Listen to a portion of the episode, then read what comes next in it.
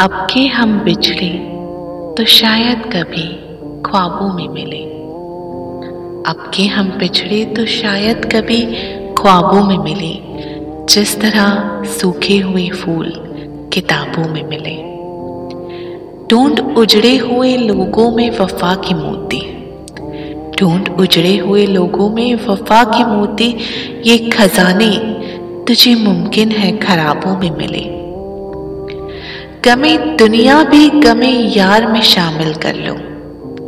गमे दुनिया भी गमे यार में शामिल कर लो। नशा बढ़ता है, शराबे जो शराबों में मिले। तो खुदा है न मेरा इश्क फरिश्तों जैसा। तो खुदा है न मेरा इश्क फरिश्तों जैसा। दोनों इंसान है तो क्यों इतने हिजाबों में मिले?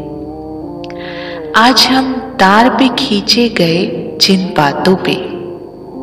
आज हम दार पे खींचे गए जिन बातों पे क्या अजब कल वो जमाने को निसाबों में मिले।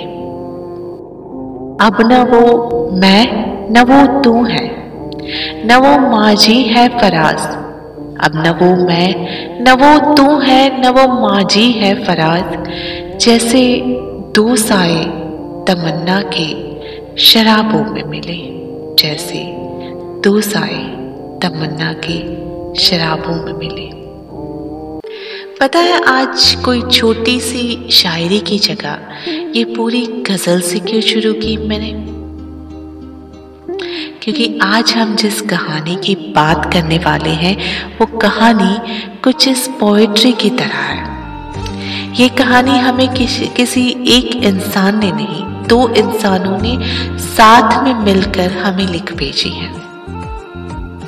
शुरू करने से पहले बता दो, मैं हूँ ऋतु रॉय और आप सुन रहे हैं मेरे साथ ज़िंदगी से ब्रेकअप। और यहाँ आज हम ब्रेकअप की कोई बात नहीं करने वाले, आज हम बहुत अच्छी, प्यारी प्यारी सी बात करने वाले हैं। आज हम एक कहानी बताने जा रहे हैं, जो कहानी है अमृता और फैड्रे की अमृता पंजाब के एक छोटे शहर की रहने वाली है और बहुत ही कम उम्र में उनकी शादी हो गई थी। परिवार की मर्ज़ी के मुताबिक उन्होंने शादी की। उनकी शादी करीब सात साल चली, पर उन्हें खुशी सात दिन की भी नहीं मिल पाई। अमृता बताती है कि 2003 में जब उनकी उम्र करीब 18 साल की थी, तभी उसकी शादी हो गई और वो छोटी सी उम्र में बहुत ज़्यादा एक्साइटेड थी। गुड्डी गुडियों की शादी वो अक्सर करवाती थी अपने बचपन में और अब उसकी खुद की शादी हो रही थी। लिए खुशी की बात ये थी कि वो बड़ी कहलाएगी। जो माँ बाप के घर में हमेशा उसे कहा जाता था कि तेरे लिए ये घर पराया है, तुझे अपने घर जाना है। तो अमृता खुश थी कि अब उसे अपना घर मिलेगा।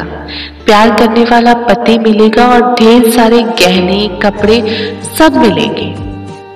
शादी के बारे में ज़्यादा लंबी समझ या सोच नहीं थी उसकी, पर खुशी बहुत थी। उसकी शादी हुई और शादी के बाद जैसे जैसे दिन गुजरे, उसे पता चलते गया कि कहने को उसका घर है। हुक्म सास का और बाकी घर वालों का चलता था। और कम से कम माँ बाप के घर पे उसको प्यार तो मिलता था। यहाँ तो छोटी सी गलती पे भी बस डांट ही सुनने को मिलती है। और गलती ना हो तो भी डांट सुननी पड़ती थी। पति से जहाँ प्यार की उम्मीद थी, वहाँ उसने हमेशा अमृता को पैर की जूती बराबर रखा। और घर के काम के सिवा कोई बात ना करने को बोला जाता था। अमृता सर झुकाकर सारी बात मानती रही। पर जब हद से ज़्यादा बात गुजरने लगी तो करीब दो साल बाद जब वो अपने मायके गई थी तब माँ से सारी बात उसने कह दी। पर तब अमृता पाँच महीने प्रेग्नेंट थी और माँ ने उसे समझाने और घर संभालने की ही सलाह दी। बोला कि शुरू शुरू में ऐसा होता है, हर लड़की के साथ होता है, थोड़ा सब्र रखो, सब ठीक हो जाएगा। अमृता ने कुछ महीने में एक सुंदर सी बेटी को जन्म दिया, पर उसके घर में कोई खुश नहीं था। उसका पति भी नहीं, क्योंकि बेटी की उम्मीद या चाह किसी को नहीं थी। चाह सबको लड़की की थी और इसलिए अमृता की बेटी का जन्म जब हुआ तो उस पर किसी ने खुशी नहीं दिखाई। कुछ साल यूँ ही गुजर गए, और जैसी अमृता की हालत थी वैसी ही उसकी बेटी की भी हालत होने लगी थी घर में। किसी से कोई प्यार नहीं मिलता था उसे। हर कोई दो बात बोल के ही चला जाता था। बेटी हमेशा माँ के पल्लू से लगी रहती थी और माँ जहाँ काम कर रही हो, वहीं खेलती रहती थी।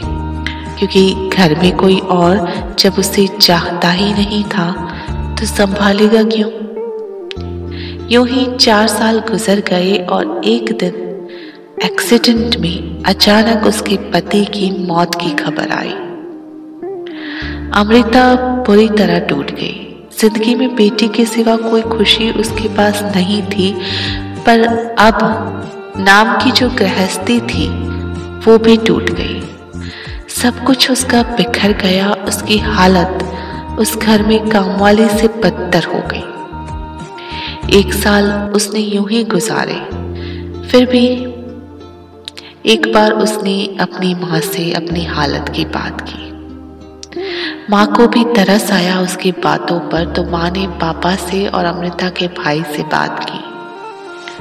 पापा ने बोला कि कुछ दिनों के लिए अमृता और उसकी बेटी को यहीं रख लेते हैं, आगे, फिर आगे सोचेंगे। अमृता के माँ पापा ने सोचा कि बेटी की दूसरी शादी करवा देते हैं, पर अमृता को ये मंजूर नहीं था। अमृता ने कोशिश की माँ पापा को समझाने की। वो अपनी पढ़ाई पूरी करना चाहती है। उसने ये बात बताई। बारहवीं तक पढ़ाई वो कर ली थी। उसने माँ पापा से कहा कि उसे कॉलेज करना है और एक बार कॉलेज हो गया तो कोई नौकरी करके मैं अपनी और अपनी बेटी का गुजारा कर लूँगी। कुछ दिन की हाना के बाद माँ पापा मान गए और अमृता ने कॉलेज ज्वाइन कर लिया। अमृता दिल लगाकर पढ़ाई शुरू कर दी और वो पूरी कोशिश कर रही थी अच्छे से पढ़ने की। कॉलेज चलकर जाती थी जहाँ रास्ते में एक दिन उसके सामने से आते एक लड़के से टक्कर हो गई। उसके हाथ से किताबों वाला बैग गिर गया और सामने जो लड़का था उसके हाथ से उसकी एक किताब गिर गई। दोनों ने झुककर अपनी चीज़ें जैसे ही उठाई तो दोनों की नज़रें मिली। अमृता ने सामने एक कुछ ज़्यादा ही कोरा लड़का नीली आँखों वाला देखा। और गौर से देखने पर अमृता को पता चला कि ये तो कोई विदेशी है। उसे देख के एक पल अजीब लगा, क्योंकि उसने कभी अपने गाँव में कोई विदेशी पहले नहीं देखा। उस लड़के ने अमृता से सॉरी कहा तो अमृता ने रिप्लाई में कहा नो no प्रॉब्लम और वहाँ वो अपना बैग उठा के चली गई कॉलेज के रास्ते की तरफ़। वो लड़का उस दिन के बाद उसे हर रोज कहीं ना कहीं दिख जाता था। अमृता सर झुकाकर घर से कॉलेज और कॉलेज से घर जाती थी। उसकी आदत थी ज़्यादा किसी से बात ना करना। कॉलेज में भी किसी से ज़्यादा बात नहीं करती थी और रास्ते में भी नहीं। एक दिन उसके ससुराल के से लोग आए थे उसे लेने के लिए। उसे अपने घर पे रहना चाहिए, ये कह रहे थे। जिस पर अमृता के पापा ने इनकार कर दिया और कहा कि वो अब अपने माँ बाप के साथ ही रहेगी। इस पर उसके ससुराल वालों ने बहुत कुछ सुनाया और कह दिया कि अब कभी हमारे से बात ना करना और जो खरी खोटी लोग जमाने में आसानी से बहू को सुना देते हैं, वो सब सुना दिया गया उसे। अमृता कमरे के दरवाजे के पीछे से सुनकर रोते रही। ना बाहर आई और ना कुछ बोली। उनके जाने के बाद अमृता को रोते देखा, जब माँ ने तो उसे संभालने गई। तो पापा ने रोका और कहा कि अब अगर इसे अकेले जीना है तो अकेले खुद को संभालना भी सीखना होगा। माँ बाप है, पर ज़िंदगी भर तो इसके साथ नहीं रहेंगे ना? सीखने दो उसे। अमृता रोते रोते बिना खाना खाए सो गई। और सुबह उठकर कॉलेज जाने तैयार हो गई। माँ के कहने पर बेमन से नाश्ता कर लिया और अब भी उसकी आँखें नम थी।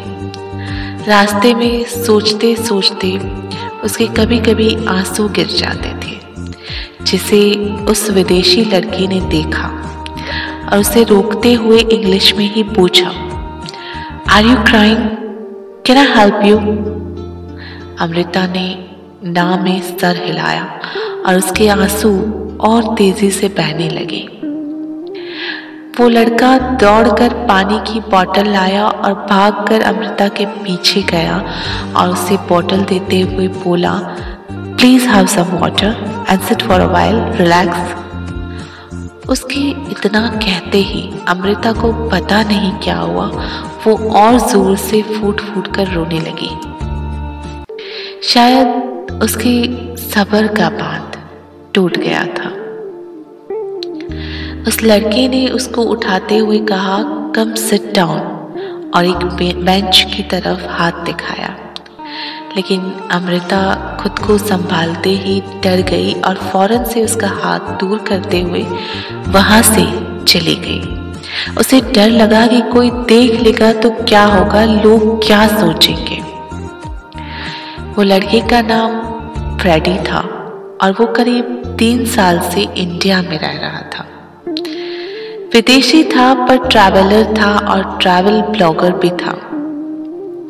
तो रिसर्च करते करते इंडिया आया था और फ़िलहाल एक महीने से पंजाब को एक्सप्लोर कर रहा था। फ्रेडी हमें बताता है कि उस दिन अमृता की आँखों से गिरते आँसू ने अचानक से जैसे फ्रेडी से रिश्ता बना लिया था।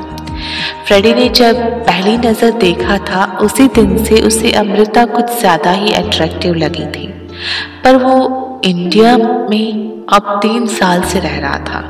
तो थोड़ा बहुत कल्चर जानता था और उसे पता था कि यहाँ छोटे शहरों की लड़कियाँ इतनी आसानी से, अनजान लोगों से बात नहीं करती।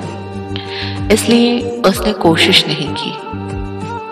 पर जब उसके बहते आँसू देखे तो वो उससे बात करने के लिए तड़प उठा। पर अमृता का यूँ डर कर चला जाना उसके लिए सिग्नल था कि अमृता बात नहीं करेगी। पर आज कुछ तो उसके दिल में बदल गया था। एक महीना और फ्रेडी वहाँ रुकने वाला था और जिन्हें जितने दिन रुकना था, अब वो बार बार अमृता को ढूँढने की कोशिश कर रहा था। हर जगह अमृता को ढूंढता था, वो कब घर से निकलती थी, कब कॉलेज जाती थी, बस दूर से देखने के लिए बैठा रहता था। फ्रेडी को ये करते करते अमृता से प्यार हो गया। कब हुआ उसे पता ही नहीं चला, वो चाहता था अपने दिल की फीलिंग्स अमृता से शेयर करना। पर उसे पता था कि अमृता एक विडो है, विधवा है, और ये कहना उसे परेशान कर सकता है। अगर वो अमृता को अपने दिल की बात बता देगा तो वो चीज़ अमृता को परेशान कर सकती है। आखिरी दिन तक। वो सोचता रहा और फाइनली उसने डिसाइड किया कि अब तो जाना ही है और जाने से पहले एक बार बात तो करनी है। उसे पता था कि जब अमृता कॉलेज जाती है तो एक रास्ता ऐसा भी आता है जहाँ लोग ज़्यादा नहीं होते। वो वहाँ जाकर खड़ा हो गया और रास्ते में अमृता को रोकते हुए उसने कहा कि उसे बात करनी है। अमृता एक मिनट को रुकी और बोली क्या? फैड्री ने कहा, कि I want to be friends with you can you share your number और सोशल मीडिया विथ मी उसने कहा कि क्या हम दोस्त बन सकते हैं? क्या तुम अपना नंबर या सोशल मीडिया मुझसे शेयर करोगी? अमृता एकदम से घबरा गई और वहाँ से तेज कदमों से चल के चली गई। फैड्री को नहीं समझ आया कि कैसे उसे रोके। पर उसके प्यार ने उसे जाने नहीं दिया। वो ब्रेक लेकर एक महीना और रुकने का डिसाइड किया और ऐसे ही मौके देखता रहा अमृता से बात करने का। एक महीना और, एक महीना फिर और करते चार महीने चले गए और फाइनली एक दिन अमृता कॉलेज जा रही थी और रास्ते में उसके पाँव में मोच आ गई। फ्रेडी उसकी हेल्प किया, उसको घर तक छोड़ने में मदद किया और रास्ते में थोड़ी बहुत बात भी की। उस दिन से धीरे धीरे उन दोनों की बातें शुरू हुई और स्लो बातें, तेज प्यार का रास्ता बन गई। जिस तरह से फ्रेडी अमृता के प्यार में कुछ महीनों से पागल था, अमृता को उसका प्यार उसके बिना बोले नज़र आने लगा था। और वो बहुत खुश थी उसके साथ वक्त बिताकर। थोड़ी बहुत बात उन दोनों की हो जाती थी, उसी में वो बहुत ज़्यादा खुश रहती थी। लेकिन छोटे शहर में रहती थी, लोगों की नज़रों से डरती थी, उस पर उसका विधवा होना, बहुत सारे ख्याल थे। एक दिन उसके घर पे किसी ने बताया और पापा ने और भाई ने इस बारे में अमृता से पूछा। अमृता सहम गई और उसे याद आया कि उसे किसी से यूँ बात करने का हक नहीं है। उसे अब ज़िंदगी अकेले ही गुजारनी है। उसने खुद को संभाला और दूसरे दिन उसने फ्रेडी को बता दिया कि उनका यूँ बात करना या मेल जोल सही नहीं है और ये सब उसे खत्म करना होगा। फ्रेडी के बहुत कोशिश करने पर भी जब अमृता दोस्ती को नहीं मानी तो फ्रेडी ने उससे अपने प्यार का इजहार कर दिया और बोला कि वो उसके साथ ज़िंदगी बिताना चाहता है।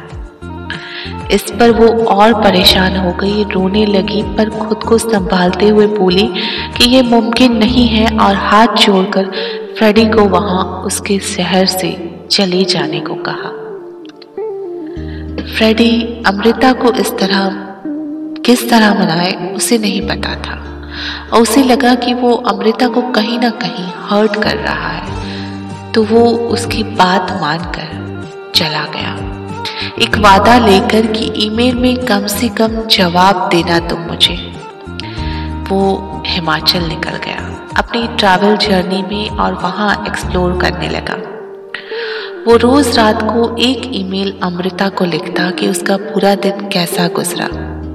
उसने कितने कितनी बार अमृता को याद किया, कहाँ कहाँ मिस किया। अमृता कभी रिप्लाई करती, कभी जानबूझकर नहीं करती। खुद को रोक रही थी, किसी एहसासों को बनने देना नहीं चाहती थी। पर प्यार कहाँ रोके से रुकता है? और फ्रेडी का प्यार सच्चा था। वो ईमेल कंटिन्यू रखा। जब अमृता ने अपनी ग्रेजुएशन कंप्लीट कर ली तो फ्रेडी को पहली बार कुछ अपनी तरफ़ से लिख के बताया ईमेल में। तब तक सिर्फ़ ठीक हूँ या का जवाब ही भेजते थे। फ्रेडी पूछा अमृता से कि क्या मैं तुमसे मिलने आ सकता हूँ? विश करने कॉन्ग्रेचुलेट करने आ सकता हूँ? जिस पर अमृता ने मना कर दिया। पर वो सोच रही थी कि एक फ्रेडी को गए करीब दो साल हो गए और वो एक दिन भी ईमेल ना भेजा हो, ऐसा नहीं हुआ है। वो सोच रही थी कि क्या ऐसा प्यार इस मतलबी दुनिया में मुमकिन है? छह महीने और गुजरे। और एक छोटी सी जगह अमृता जॉब करती थी। कोशिश कर रही थी अपने पाँव पे खड़ा होने की और अपने घर वालों को प्राउड फील करवाने की। लेकिन एक दिन उसके पापा नींद में ही चल बसे। और अचानक से जैसे उसकी और उसकी माँ की दुनिया बदल गई। पापा को कहे चार दिन भी नहीं हुए थे कि माँ भी ये सदमा बर्दाश्त ना कर पाई और हार्ट अटैक से गुजर गई। अमृता और उसका भाई, जो अमृता से आठ साल छोटा था और अभी शादी नहीं हुई थी, वो अकेले एक दूसरे का सहारा बने रह गए। अमृता बहुत टूट चुकी थी माँ और पापा की अचानक हुई मौत से और कुछ दिन उसने अपने ईमेल या कुछ नहीं देखा था। फ्रेडी ने वादा लिया था कि तुम हफ़्ते में एक बार मुझे रिप्लाई कर दोगे तो मैं समझूँगा तुम ठीक हो। और अगर नहीं किया तो मैं आ जाऊँगा। अमृता ने पापा की मौत के बाद दस दिन ईमेल चेक नहीं किए थे। तो ग्यारहवें दिन फ्रेडी उसके दरवाजे पे खड़ा था। उसे अचानक से देखकर अमृता को अपना वादा याद आया। और फ्रेडी को दरवाजे पर देखकर वो अचानक से बहुत रोने लगी। फ्रेडी अंदर आके उसको संभाल ले। उससे पहले उसके भाई ने पूछा कि वो कौन है। फ्रेडी ने बताया कि वो अमृता का दोस्त है और धीरे धीरे सारी बातें उसने बता दी। अमृता के भाई ने सब सुनकर कहा कि दीदी, तुम इतने दिन से क्यों यूँ अकेले जी रही हो? इतना प्यार तुम्हें कहाँ मिलेगा? भाई के समझाने, फ्रेडी के कहने और अपने दिल के हाथ मजबूर होकर दो महीने बाद अमृता और फ्रेडी ने शादी कर ली। दुनिया में बोलने वालों ने बहुत कुछ बोला, पर आज दोनों की शादी को दस साल से ऊपर हो गया है और अमृता की बेटी को फ्रेडी अपनी बेटी की तरह प्यार देता है। और अमृता के लिए उसका प्यार एक पल को भी कम नहीं हुआ है। अमृता बताती है कि उसने सपने में भी नहीं सोचा था कि इस तरह का प्यार जीवन भर के लिए कभी उसे मिल सकता है। फ्रेडी ने न सिर्फ़ अमृता को सपोर्ट किया, पर उसके भाई को भी एक बहुत अच्छी जॉब दिलवाई और अब दोनों भाई बहन दिल्ली में एक ही बिल्डिंग में बाजू बाजू के फ्लैट में रहते हैं। फ्रेडी कहता है कि उसे अमृता और उसकी शर्म, हया इतनी अच्छी और सच्ची लगी कि वो कभी उसको देखने के बाद किसी और लड़की का सोच ही नहीं पाया। और अमृता के लिए तो ज़िंदगी ने उसे नया जन्म दिया है। सैड सी लाइफ में से हँसी मज़ाक और ढेर सारे प्यार वाली लाइफ में लाकर ज़िंदगी ने उसे नया मौका दिया है। दुनिया में जहाँ हर दिन हम लोगों के दिल टूटने के बारे में सुनते हैं, वहाँ ऐसी रोमांटिक कहानी, प्यार मोहब्बत वाली और सच्चे प्रेम की सुनकर दिल बाग बाग हो जाता है। आज की ये कहानी सुनकर मुझे एहसास हुआ कि आज भी हमारी इस दुनिया में प्यार ज़िंदा है। कम है पर कहीं ना कहीं मोहब्बत ज़िंदा है। मोहब्बत ज़िंदा रहती है, मोहब्बत मर नहीं सकती। मोहब्बत ज़िंदा रहती है, मोहब्बत मर नहीं सकती। अजी इंसान क्या ये तो खुदा से डर नहीं सकती। अजी इंसान, क्या ये तो खुदा से डर नहीं सकती? मेरी दुआ है अमृता और फ्रेदी कि आप दोनों की ये पाक मोहब्बत और आपका साथ ऐसे ही बना रहे। आप यूँ ही मोहब्बत के नए आसमान छूते रहो और अपने प्यार की कहानियों से लोगों के दिलों में हौसला भरते रहो। इसी के साथ आ गए हैं हम इस शो के अंत की तरफ़। और आप सब जानते हैं कि अगर आप अपनी कोई ऐसी ही कहानी हमसे शेयर करना चाहते हैं तो मेरा ईमेल आईडी है Ritu Roy at iCloud dot com R I T U R O Y at the rate I C L O U D dot com और उस पर आप मुझे अपनी ईमेल में कहानी भेज सकते हैं, अपने शब्दों में लिखकर, या फिर आप खुद ही उसे बोलकर रिकॉर्ड करके भी भेज सकते हैं। तो इंतज़ार रहेगा मुझे आपकी कहानियों का। और फिर मिलेंगे आप सभी से हम अगले संडे किसी नई कहानी के साथ। तब तक के लिए अपना बहुत सारा ख्याल रखिए और हँसते मुस्कुराते रहिए। दिल में मोहब्बत का जज्बा बनाए रखिए। खुदा हाफिज गुड नाइट टेक केयर दुनिया में कितनी है नफरतें, फिर भी दिलों में है चाहते, मर भी जाए, प्यार वाले मिट भी जाए, यार वाले।